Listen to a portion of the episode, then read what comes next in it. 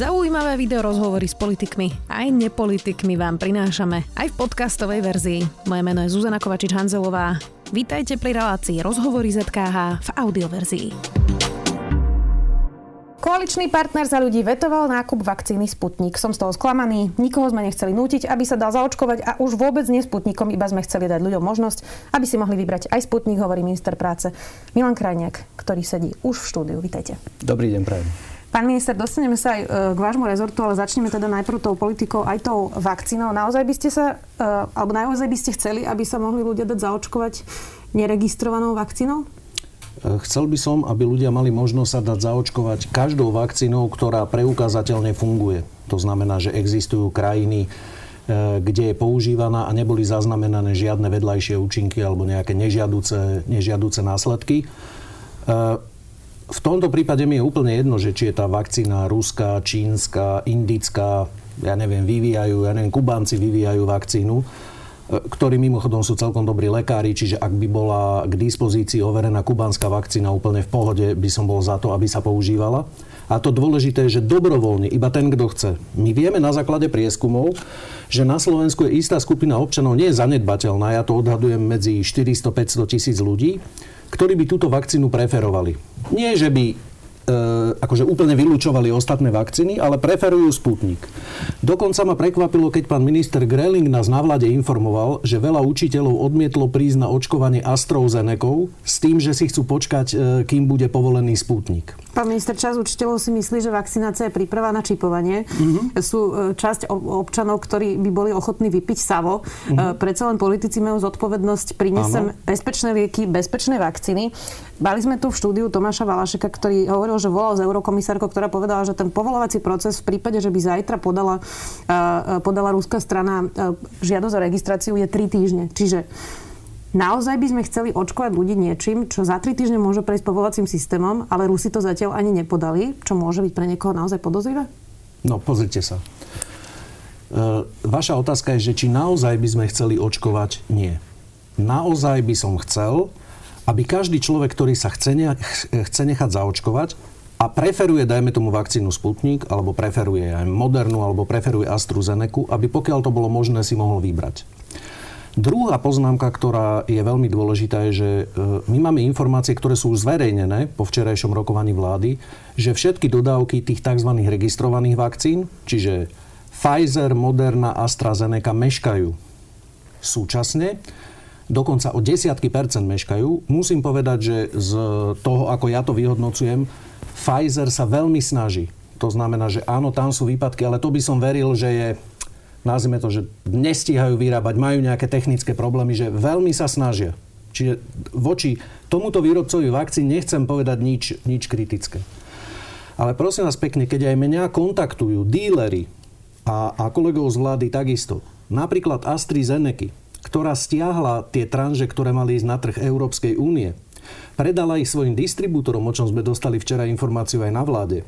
A tí chodia po celej Európe a snažia sa predávať tie vakcíny 3, 4, 5 krát drahšie, ako sú v tom kontrakte s Európskou úniou, tak to ja považujem za, no, akože takmer za vy... No, tak nie nemorálne. No je to asi nemorálne. E, to je akože, snažia sa robiť obchod z toho, čo nie je fér, pretože my sme prispeli ako Európska únia, ako Slovensko na tie vakcíny. A v, to, a v tejto situácii, keď máme možnosť dostať stovky tisíc dávok vakcíny, ktorá podľa môjho presvedčenia zjavne funguje. Pán minister, a ktorá by vy, bola určená ale iba tým, ktorí by povedali, ani že vy, ja ju chcem. ja nie sme odborníci na vakcíny. Mm-hmm. Ten proces je predsa štandardný už roky, je takto bezpečný. Prečo hazardovať s tým, že by sme s tým už rovno očkovali a prečo ste teda napríklad nechceli prijať kompromis, že nakúpime teda vakcíny Sputnik, mm-hmm. zakontrahujeme mm-hmm. ich, ale počkáme na tú registráciu. Počkajte, ale však to sme boli ochotní prijať. Samozrejme, že sme boli ochotní prijať takýto kompromis.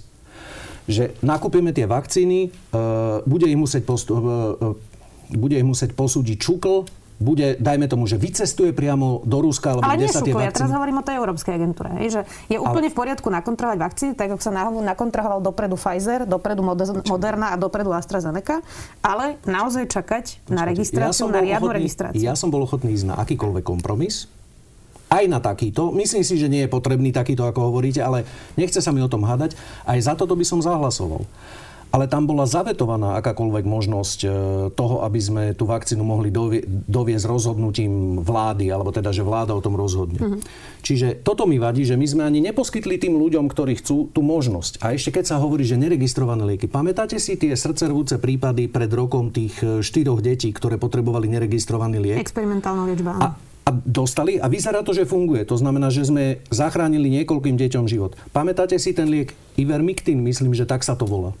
Koľko, ja poznám veľa ľudí, ktorí e, prekonali COVID a, a používali ten liek a pomohol im. Je neregistrovaný, je takisto na výnimku. Veď nikto predsa nikoho nenúti, aby si zobral nazvime to, že experimentálny liek. Ale medzi nami, keby som mal na výber, že, že nemám inú vakcínu, ktorá, ktorá by bola k dispozícii a vidím, že 100 tisíce ľudí v Argentíne, desiatky tisíc v Maďarsku, desiatky tisíc v Srbsku a teraz Rusko dávam bokom, asi by som uvažoval, asi by som považoval to a najmä po tých štúdiách, ktoré boli von. Ale mne išlo iba o jednu vec.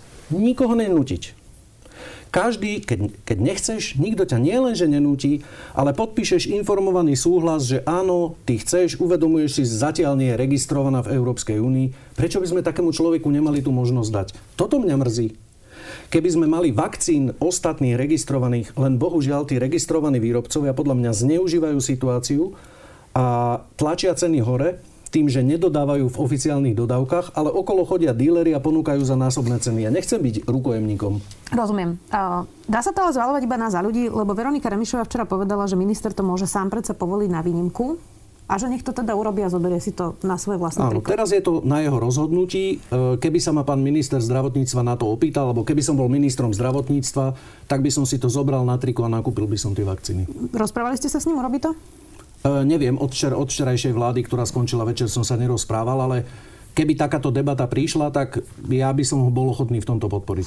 Ako teraz vlastne funguje tá koalícia? Vyzerá to, že máte napäté vzťahy už úplne všetci, nielen teda len pán Sulík a uh-huh. pán Matovič. Vy ste tiež boli naposledy pri rokovaniach vlády nahnevaní kvôli tomu chaosu, ktorý vlastne uh-huh. sprevádza mnohé rokovania vlády a povedali ste, že ďalej sa teda takto nedá fungovať. Teraz za ľudí vetovalo ďalší návrh. E, priznám sa, že som vás v štyroch lídrov koalície alebo štyri rôzne strany na tlačovke nevidela už mesiace, čiže ako teraz funguje tá koalícia? Ja nemám problém vychádzať s ktorýmkoľvek členom vlády. S niektorými mám viacej sporov, s niektorými menej, ale to považujem za prírodzené. Čiže e, môj osobný názor je, že tá situácia v bežnom fungovaní, či už vlády alebo parlamentu, je oveľa, povedal by som, normálnejšia a pokojnejšia, ako sa to javí z niektorých mediálnych výstupov alebo statusov. To, čo ja nemám rád, je, že my sme nešli do vlády kvôli tomu, že či ľúbime za ľudí, alebo Olano, alebo Sasku, ale kvôli tomu, že máme nejaký program a veríme, že ho môžeme presadiť. A ho presadzujeme. Napríklad odškodenie žien 58 až 64, to sú tie dôchodky, kde boli diskriminované. Teraz sme schválili zrušenie doplatkov za lieky pre deti do 6 rokov, dôchodcov a TZP. Ideme na exekúcie, nájomné byty. Kvôli tomu tam ja som. A preto, aby sme to vedeli presadiť, musíme spolupracovať aj s ďalšími partnermi. Ale keď sa raz na niečom dohodneme, napríklad v tých pandemických opatreniach, No tak potom by to nemalo byť tak, že a o dve hodiny niekto napíše status, že on s tým nesúhlasí a ja sa na to pozerám a hovorím si, ale prečo to ten človek nepovedal, keď sedel na tom rokovaní? Veď sedel tam, kde som sedel ja. Tak teraz hovoríte o pánovi Sulikovi? Nie, to hovorím vo všeobecnosti. Že vždy, ale áno, tento prístup je najčastejší u Sasky a za ľudí. Toto mne vadí, takýto chaos. A keď sa na niečom dohodneme, tak predsa tým ľuďom musíme vedieť povedať dostatočne dlho, aspoň pár dní dopredu, že teda od pondelka bude platiť toto, alebo bude platiť hento No a nemôžeme 3 dní hore, dole, idem, uvoľním, neuvoľním, neviem čo, veď, veď tí ľudia sa musia vedieť na to pripraviť. A preto sme už aj my povedali, my sme rok boli úplne ticho. Nekomentovali sme vyjadrenia takých onakých, ale sme si povedali, dobre, ale tak už nebudeme e, sa na to len pozerať a budeme na to hovoriť svoj názor. Aj teraz vám ho hovorím. To znamená, napríklad si myslím, že nie je správne, keď niekto kritizuje, e, tak by som to povedal, že tú pandemickú politiku vlády, ale súčasne na, vlády vždy, e, na vláde vždy hlasoval za opatrenia, ktoré uvoľňovali tú situáciu. A teraz hovorí, že viete čo, vyvíja sa to zle.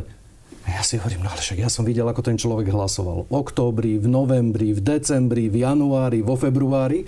A keď niekto v takejto epidemiologickej situácii hovorí o otváraní obchodov, to asi tej epidemiologickej situácii nepomôže. A kritizuje za to iných, že je ťažká, tak tomu ja nerozumiem. Tak poďme sa k tomu vyjadrovať. Zvláda svoju situáciu minister Krajčí? minister Krajčí to má veľmi ťažké a myslím si, že mnohé veci a mnohé rozhodnutia mohol urobiť aj inak. Ale keď by som si mal povedať, že k tejto pandemickej situácii, v akej sme, kto ako prispel, tak poviem vám to tak, že ja som vždy pristupoval, myslím, že sa to overilo pri každom hlasovaní, že keď ochránime čo najviac životov, v skutočnosti ochránime aj ekonomiku. Lebo to sa ukázalo po tej prvej vlne, že čím kratšie akoby trvajú tie lockdowny alebo, alebo obmedzujúce opatrenia, tým aj ekonomika sa rýchlejšie rozbehne. A takto som vždy k tomu pristupoval. A viete, kto so mnou vždy hlasoval? Kto hlasoval podobne ako ja? Pán Krajči. A pán Sulík a častokrát aj pani Remis, e, Remišova nie.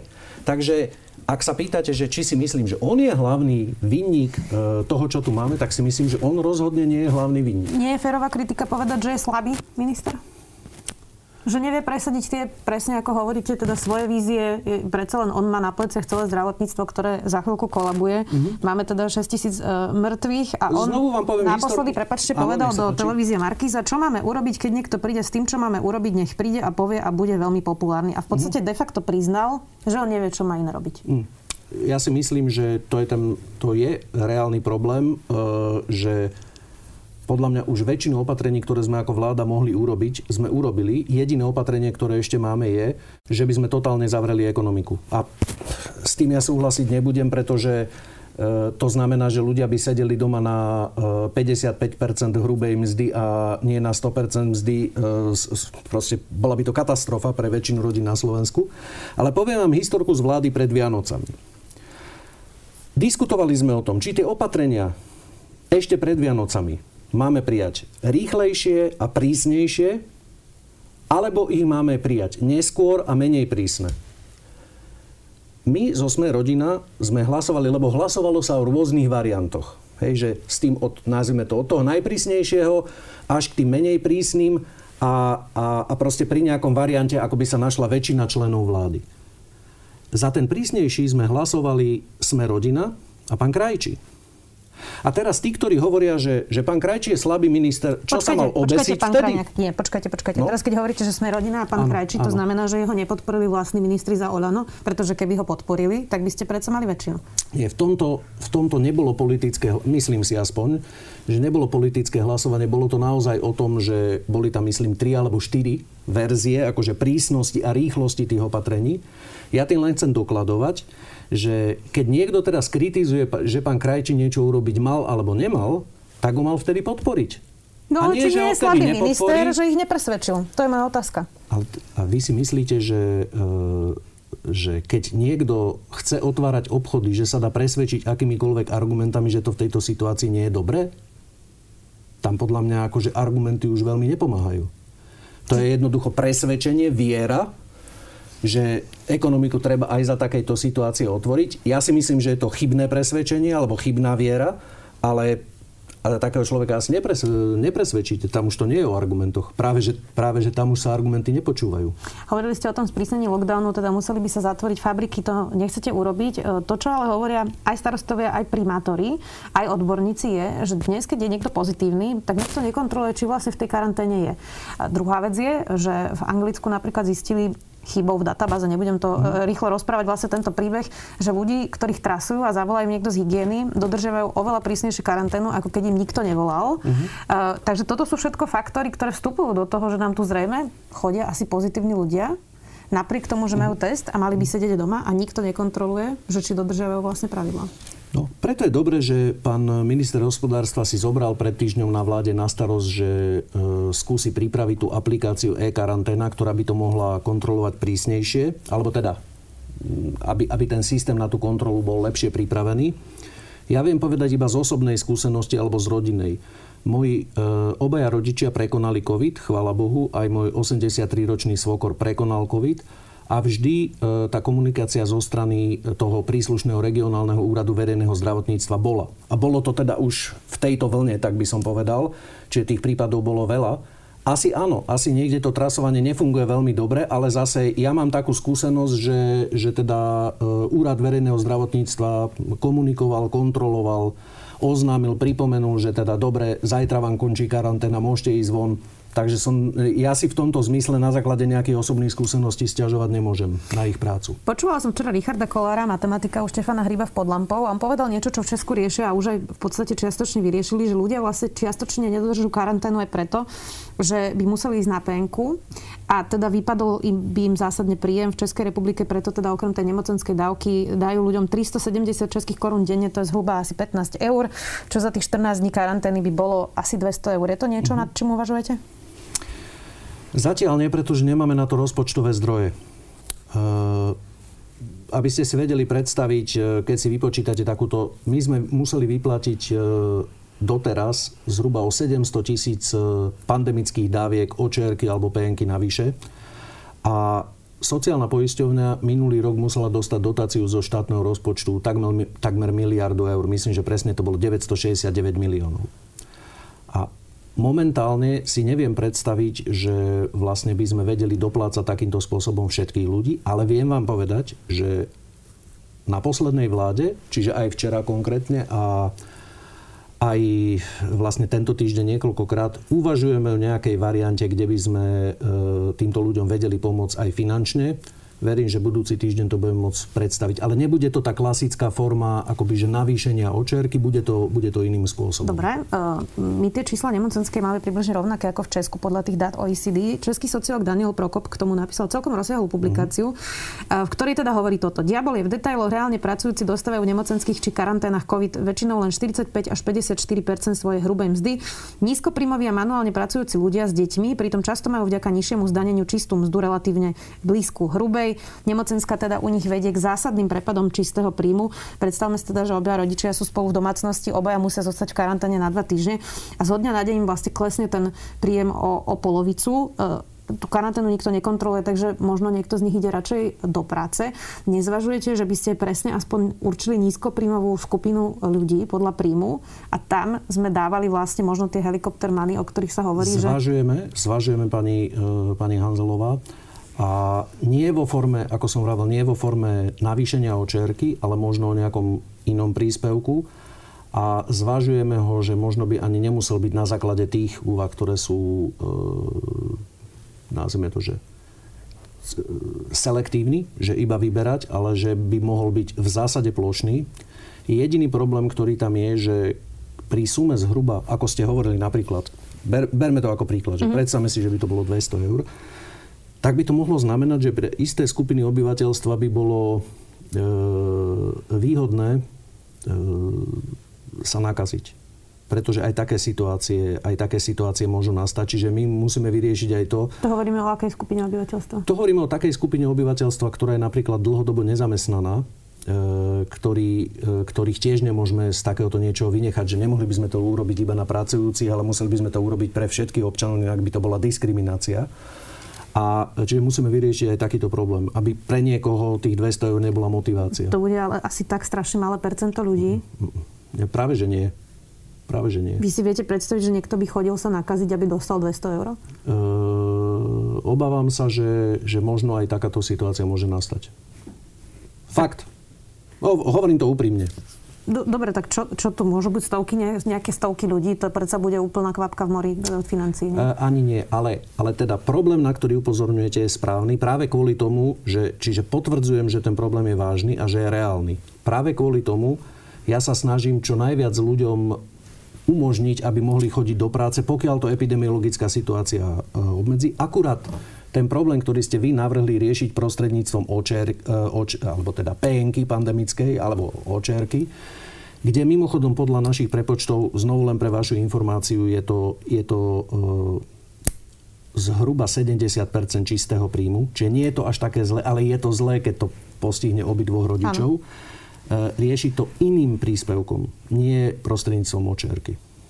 Tak záhadne hovoríte iným príspevkom, čiže asi mi nepoviete, že akým. Zatiaľ vám to nemôžem povedať, lebo to nie je ešte e, dohoda s ostatnými kolegami, ministrami vo vláde, takže ne, nechcem povedať niečo, aby Dobre. potom to bolo tak, že ja si, chcem na to, ja si chcem na tom robiť body a e, toto je naozaj úprimne vec, na ktorej záleží všetkým kolegom vo vláde, tak nechcem ja byť ten, ktorý... Počkáme si na to samozrejme. Poďme aj na gastrosektor. Ten hovorí, že doteraz s nimi nikto z vlády ani nekomunikoval a že 60% z nich túto situáciu vôbec neprežije. Kultúra, to už ani nehovorím. Trochu to vyzerá, že vláda sa teda primárne stará o tie veľké podniky a stredné a malé, najmä v týchto sektoroch idú bokom. Alebo sa mýlim? Mhm.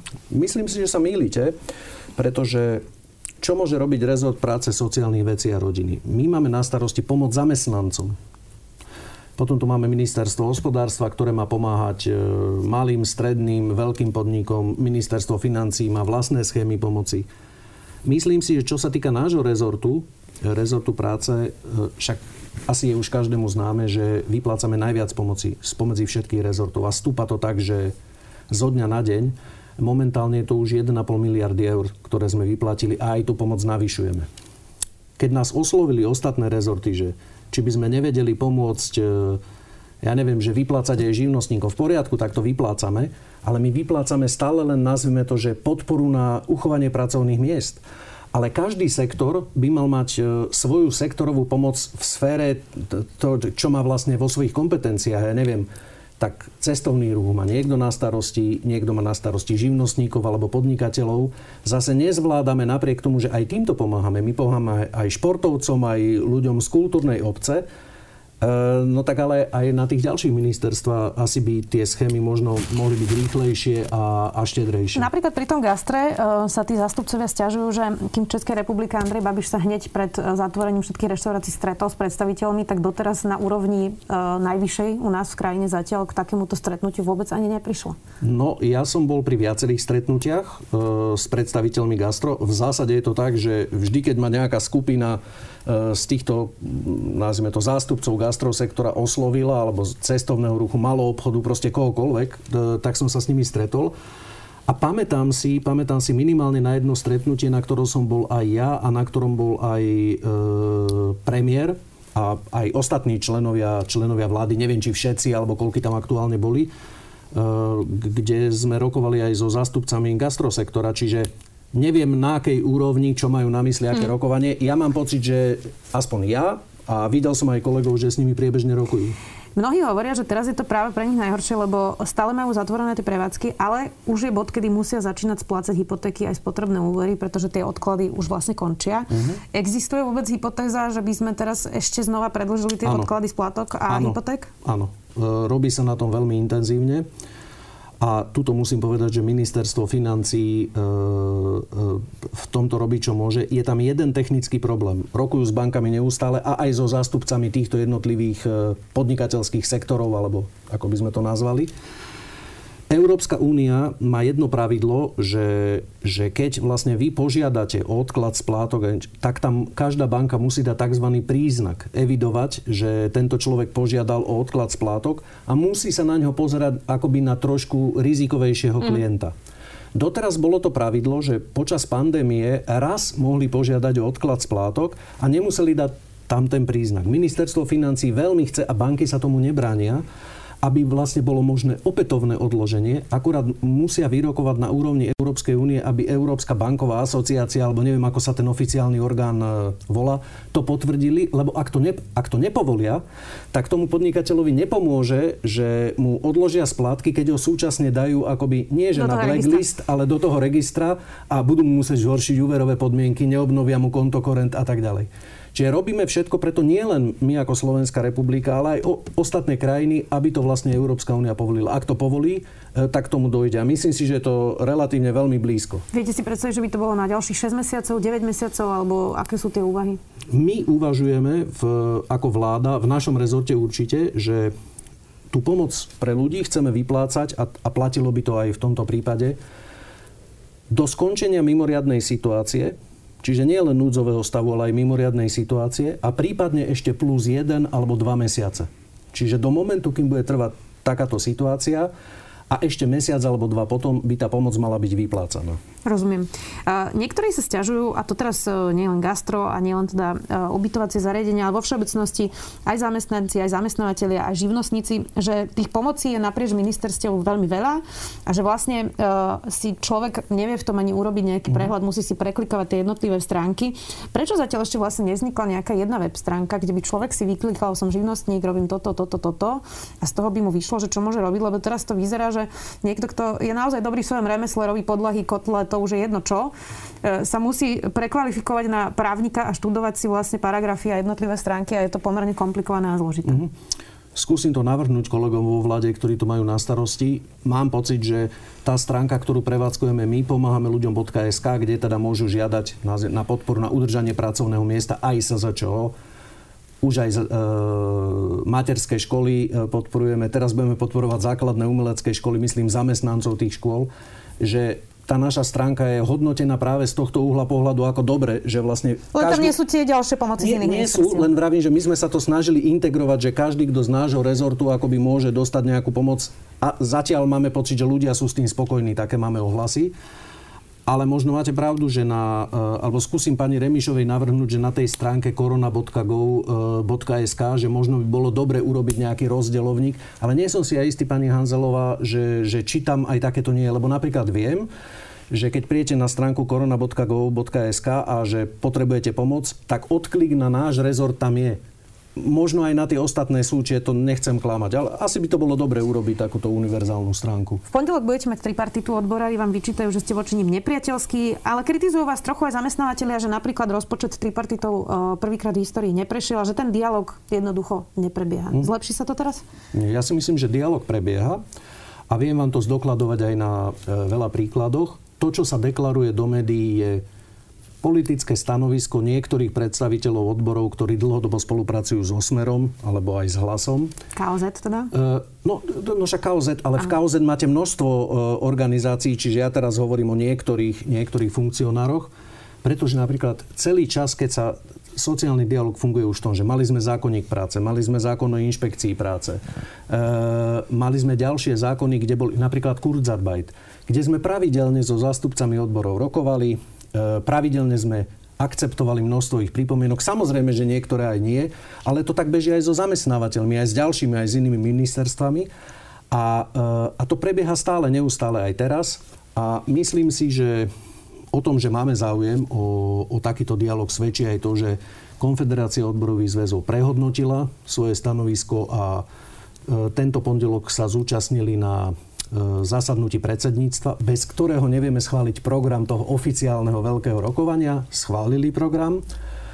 A to je aj dôvod, prečo nemohol byť v tripartite prerokovaný štátny rozpočet, lebo pokiaľ nie je schválený program, napríklad bod prerokovanie štátneho rozpočtu, ja nemôžem zvolať zasadnutie. Dobre, čiže vyhrali ste tento Pondelok... boj? Vnímate to tak? Nie, nie, vôbec to tak nevnímam, lebo ja som sa s každým zástupcom odborov stretával celý ten rok, ktorý som vo funkcii, kedykoľvek o to mali záujem a, e, a s väčšinou predstaviteľov odborov mám veľmi korektné vzťahy, aj keď vravím, nemusíme sa na všetkom dohodnúť, ale komunikujeme veľmi dobre a som rád, že budeme komunikovať aj na oficiálnej úrovni. Kauzen má teda podpísanú spoluprácu uh, aj so Smerom a ak sa nemýlim, myslím si, že teraz im pomáhajú aj s referendum. Uh-huh. Uh, Existuje tam teda priestor na dialog, keď evidentne stojíte proti sebe v týchto pozíciách? Ja to tak neberiem. Keď môžem v niečom pomôcť ľuďom, ja mám teda na starosti najmä tú časť, nazvime to ekonomiky, ktorý tvoria zamestnanci, nazvime to tí slabší v tej ekonomike, tak to urobím a stretnem sa s kýmkoľvek a keď je to dobrá vec, tak ju podporím a je mi úplne jedno, že viete, že aj keď aj v parlamente ja vždy prístupujem tak, že či je to predstaviteľ hlasu alebo smeru alebo ktokoľvek alebo vládny poslanec, keď aj priamo na rokovaní povie o nejakom zákone, že toto si myslí, že by bolo dobre zmeniť. Môj prístup je vždy taký, sadneme si na výbore pre sociálne veci, prediskutujeme to a ak je to dobrá vec, tak to dáme do spoločnej správy a schválime to ako e, doplňujúci návrh, pozmenujúci návrh tomu zákonu. Takto prístupujem ku každému. Mm, čiže to, že má niekto politické preferencie, to teda ľudí, ktorí sa na nás pozerajú a ktorí majú problémy a ktorí potrebujú pomoc, to ich zaujímať nemusí. A tak tomu aj ja prístupujem. Čiže v tomto ja nemám žiadne, že by som sa urážal alebo že by som mal nejakú ješitnosť. To si myslím, že na to teraz ľudia e, nemajú čas. Ešte jedna téma, a to je plán obnovy. E, priznám sa, že trošku som zmetená v tom, že SAS aj za ľudí tvrdia niečo iné ako vy a Olano. Mm-hmm. Oni teda tvrdia, že Olano tlačilo na to, aby plán obnovy a teda tie peniaze z toho plánu obnovy boli rozdeľované podľa e, preferencií, ktoré ste všetci získali vo voľbách. Minister Heger teda včera na vláde to nepoprel, aj keď teda naozaj mm-hmm. sa mhm. celkom slušne asi 10 minút vykrúcal z tej mm-hmm. otázky. A vy tvrdíte, že neviete o tom, že by sa teda ten plán mal prerábať podľa preferencií. Tak skúste mi vysvetliť, že kto má teda pravdu, keď dve mm-hmm. strany v koalícii tvrdia jedno a dve strany druhé? No, tak ja si myslím, že dve strany, tie menšie, tak by som povedal, asi majú záujem e, presadiť e, nejaké veci do toho plánu obnovy a toto je argumentácia, ktorá im vyhovuje. Pozrite sa, my sme predstavili náš, úplne ako prvý, našu akoby predstavu nášho hnutia, že na čo tie peniaze podľa nás by prioritne mali ísť. Pre nás sú dôležité, že musíme podporiť e, to, aby ľudia mohli slušne cestovať, to znamená železnice, nie tie, že úsek opravíme za miliardu, opravíme 10-kilometrový úsek e, nejakého koridoru, ale tie, ktorí ľudia dennodenne na regionálnych tratiach cestujú. Napríklad ako prioritu vám poviem, keď sa zelektrifikuje trať Košice Humenné, tak namiesto hodiny a pol, ako príklad, ľudia budú cestovať hodinu, lebo nebudú musieť prepájať lokomotívu v polovici cesty. No tak to si myslím, že fakt tým ľuďom akože pomôže. Druhá vec sú zariadenia sociálnych služieb, kde vieme získať z plánu obnovy e, peniaze na výstavbu nových alebo na rekonštrukciu existujúcich. Tretia vec, ktorú by sme chceli podporiť, je e, obnova budov, aj súkromných. To znamená, že e, volá sa to energetická chudoba. Áno. Že, Uniká veľa asi, tepla, energii. To už... Áno, a najmä u tých najchudobnejších ľudí. Čiže to sú peniaze, ktoré im môžu pomôcť. A keď ste si všimli, toto sme dali a toto všetko, čo sme dali, je približne, ja neviem, že 1,1 miliardy z toho 5,8 milióna. A všetky ostatné veci aj v našich prioritách išli do, akoby do rezortov, s ktorými nemáme nič spoločné. Tomu rozumiem, ale sedela tu pred vami ano? Veronika Remišová, ktorá povedala, že musí prerábať ten plán, pretože ste sa v koalícii dohodli a bolo to z popudu strany Olano že teda to bude podľa preferencií. Tak moja Počkejte. otázka je... Veronika či to nemá, nemá byť... na starosti plán obnovy. To je asi nejaké nedorozumenie. Ale svoju časť ide prepracovať, hovorí. Ja aj počkajte, no tak to je možné, že ide prepracovať svoju časť, pretože tam vznikla taká vec, že keď sme sa bavili akože úplne odborne a, e, a, a z hľadiska priory, ktoré strany mali, tak ak ste si všimli, ak ste si všimli, e, e, strana SAS a strana za ľudí, ich nazval by som to rezorty, alebo to, čo majú, to, čo majú v gestii, boli výrazne naddimenzované oproti ostatným rezortom. Nikto z nás voči tomu neprotestoval. Ale keď došlo k tomu, že OK, ale my by sme si digitalizáciu predstavovali takto a takto, alebo my by sme si tú zelenú ekonomiku predstavovali takto a takto, tak aby potom, čo my sme boli akoby ústretoví, že však sú to priority, OK, robte to, aby nám teraz niekto povedal, že no a do toho nám keď sa nebudete, myslím rezortne, to si my povieme, že na čo to bude. No tak to nie a ja sa chcem k tomu vyjadriť. A chápem, že aj najsilnejšia vládna strana sa chce vyjadriť napríklad k tomu, že ako majú vyzerať inovácie, ako majú vyzerať digitalizácia. Veď to nie je tak, že keď e, raz akože si povieme, že ideme dať toľkoto peňazí do digit... Napríklad, príklad vám poviem. Myslím, že 27% musí ísť na digitalizáciu. E, ospravedlňte ma, ak, ak si to zle pamätám. No a to teraz neznamená, že, že si niekto povie, že aha, čiže ja mám 27% z plánu obnovy a dajte mi pokoj, ja si urobím, že čo, e, čo s tým ja chcem. No tak aj tak ostatní to, sa k tomu môžeme... Tak to vyzerala tá diskusia? Nie, nie, nie. Ja si myslím, že v tomto je akoby spor. Nie v tom, nikto nechce. Ja som nikdy nepočul a dokonca som expressis verbis počul opak, že by niekto hovoril, že my máme vo vláde toľko rezortov, alebo taký máme volebný výsledok a preto toľko to peňazí z plánu obnovy musí ísť do našich rezortov. Nie, ale myslím si, že je fér. Toto nikdy nepadlo. A prečo hovorí Veronika Remišová, že to padlo? Ja neviem. Neviem, prečo to hovorí. To sa treba opýtať jej. No, ja sa vás pýtam preto na to, lebo uh, trošku to vyzerá zvonku, že naozaj máte veľké napätie v tej koalícii mm. a rôzne strany hovoria rôzne verzie udalostí a už to začína byť to skomplikované sa v tom mhm. vlastne vyznať, že kde je pravda. Dobre, a ja vám poviem, pani Hanzelová, že to je presne to, uh, prečo, som pred, prečo mne po roku, po troch týždňoch ani nie, že praskli nervy, ale už som si povedal, lebo to nebolo emocionálne vyjadrenie v zmysle, že teraz som si zmyslel a poviem, že už aj ja sa k týmto veciam budem vyjadrovať. A viete, čo mi najviac vadí? Najviac mi vadí presne to, čo ste povedali. Že tak keď sedíme vnútri a nejako sa bavíme, tak si potom, e, tak si potom akože držme nejaké, nejakú integritu a hovoríme aj vonku to isté. Na jednom z rokovaní buď vlády alebo koaličnej rady pani Remišová povedala, že čiže vy chcete, Že a ja žiadam, aby ste to dali do zápisu, že aby sa to rozdeľovalo podľa stranického kľúča. A ďalší kolegovia, ktorých nebudem menovať, povedali, nie, toto vôbec nechceme. Iba si myslíme, že ako najsilnejšia vládna strana máme právo sa vyjadriť aj k jednotlivým položkám, ktoré nie sú v, v, v rezortoch, ktoré má, e, ktoré má klub Olano. Tak ja to chápem tak, že chápem, že najsilnejšia vládna strana sa chce vyjadriť aj k rezortom, ktoré dostali najviac peňazí z rozhodnutia nás všetkých, myslím z plánu obnovy. A, e, a toto som počul a toto sa udialo. Tak ja neviem, prečo to pani Remišova tak interpretuje a to sa treba opýtať jej. Mm-hmm. Ako dlho vydrží táto koalícia? A pýtam sa aj preto, že to napätie evidentne stúpa. Máte teda ťažkú situáciu, samozrejme pandémia uh, je niečo bezprecedentné. Odišiel ale už aj prvý poslanec v strane za ľudí sa začne diskutovať, že chcú žiadať, aby niekto vyvodil politickú zodpovednosť za tých 6 tisíc mŕtvych. Zrejme to bude Marek Krajči, uvidíme, ako sa dohodnú v strane. Uh, čiže vy to vidíte uh, na to, že dovládnete tie 4 roky? Ja budem robiť pre mňa má zmysel a pre nás ako sme rodina má zmysel byť v tej vláde do momentu, kým budeme vedieť presadzovať to, čo sme ľuďom vo voľbách slúbili. A to, čo sme aj presadili do programov vyhlásenia vlády. Ja nie som vo vláde kvôli tomu, že ľúbim za ľudí Olano alebo Sasku. Som tam kvôli tomu, že sme niečo slúbili a chceme to presadiť. Exekučná amnestia, nájomné byty, zrušenie doplatkov, to sme presadili, odškodnenie žien 58 a 60 za dôchodky, to sme presadili. A máme ďalšie veci, ktoré chceme urobiť. Napríklad teraz mám v pláne postaviť tento rok 100 nových detských ihrisk, ktoré sa v takomto masovom meradle nestávali už roky, možno od sociku tak áno, toto chcem urobiť, pretože si myslím, že je to symbolom toho, že táto vláda chce niečo Ale robiť pre rodinu. je, že za akú cenu, hej? Čiže ja rozumiem, za že máte... Cenu? Pro... Áno, že čo je to, tá protiváha, no kedy už by sa vám to Ak tá cena má byť, že si zahryznem do jazyka, alebo že musím zniesť, že na zasadnutí vlády alebo koaličnej rady počúvam niečo iné a potom, keď idem medzi novinárov von, tak vidím niektorého kolegu, ako rozpráva niečo, ja si hovorím, a však doteraz tam sedel. Pán poslanec Kolár, ktorý teraz odišiel, dobrý príklad. Sedeli sme, e, vláda zvolila poradu s primátormi a starostami, kde sedel pán poslanec Kolár. E, bavili sme sa o screeningovom testovaní. Keď pán Kolár povedal svoju predstavu, ako primátor jedného z miest, pán poslanec Kolár, teda ano, nie pán nie Boris Kolár, ale Miro Kolár, Aby, aby ľudia vedeli. E, tak ja som za ním došiel a hovorím, že a takto, to znamená te, to screeningové testovanie, že si to budete môcť zariadiť, koľko dní budete chcieť, urobiť si stabilné momky, tak vám to vyhovuje? A on hovorí, že jasné, to je úplne super, akože toto je ono, s týmto súhlasím. Na druhý deň to kritizoval v médiách? Veď e, on tam prišiel a povedal, a môžeme to urobiť takto, pán premiér? Alebo teda aj však členovia vlády tam boli, že takto, takto, takto.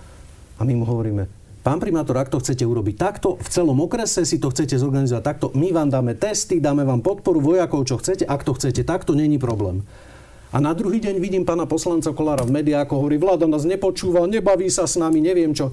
Tak čo, akože sedel tam a rozprával a Pán niečo minister, navrhol a podporili sme ho, alebo nie? Rozumiem. Toto mi vadí. A skúste mi vysvetliť, že e, prečo táto vláda má takéto symptómy, ktoré sa stále opakujú. Nielen pánom Kolárom, ale hovoríte, že viacerými mm. členmi vlády, pretože komplikované situácie v koalíciách mali asi všetci premiéry, okrem mm. jednofarebnej vlády Smeru, kde to bolo naozaj jednoduché v rámci tohto manažovania.